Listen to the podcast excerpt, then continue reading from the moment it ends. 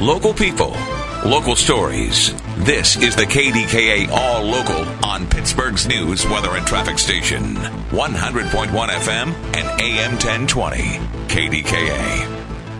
I'm Paul Rasmussen. A new iPhone feature is causing concern.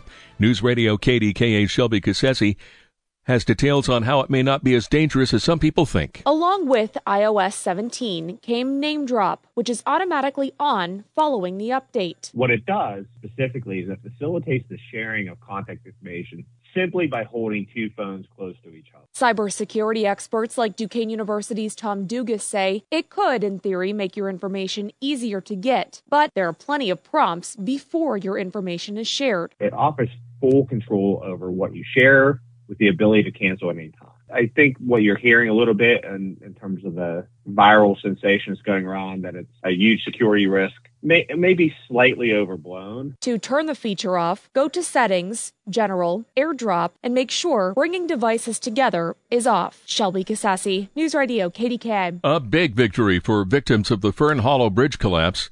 The Post Gazette reports a common pleas court judge will order city officials and private contractors to release documents that could shed light on what caused the January 2022 disaster and who is responsible. Now, the ruling came after nearly eight hours in court on Tuesday, with attorneys for the city and the victims fighting over the release of inspection records and internal communications about the bridge. Gun ownership is rising nationally. New statistics show there are 1.5 guns for every man, woman, and child in America.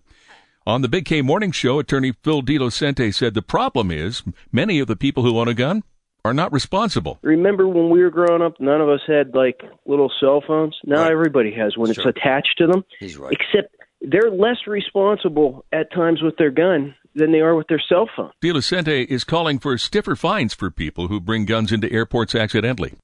Workers at LeMont in Mount Washington were shocked to discover a patron recently left a firearm in the restaurant's main dining room. General Manager Marco Corona told the Big K Morning Show staffers were cleaning up after a wedding reception on the 11th and discovered the gun under a table. And I've been there for 43 years and never in all of my time have I experienced anything like that. And I was thinking, oh my God, who does that? I mean, who's that irresponsible they would do that? Uh, it, it just amazed me. Police traced the weapon back to an owner in Penn Hills with an expired concealed weapons permit.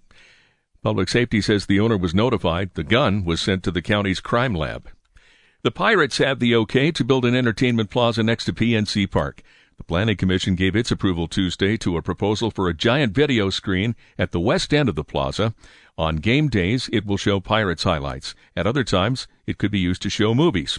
And to ease concerns about the screen distracting motorists on nearby I 279, the Pirates will plant 30 foot high pine trees to obstruct views from the road. Mount Lebanon native Mark Cuban is in the process of selling a majority stake in the Dallas Mavericks with an estimated value of $3.5 billion. The Dallas Morning News reports the buyer is Miriam Adelson, the widow of a Las Vegas casino mogul.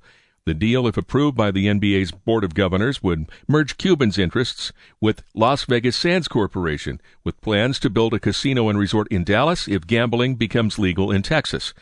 Under the terms of the deal, Cuban would maintain control of the team's basketball operations. In a related story, Cuban is planning to leave Shark Tank after one more season. He's been a regular on the reality TV show since 2011.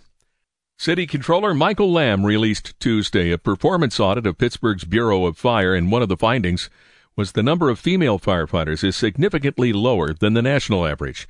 Just 1% of the city's firefighters are women compared with 5% nationwide.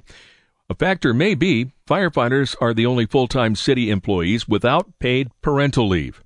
The audit also found little progress in a 2017 plan to make $16 million in repairs to all firehouses.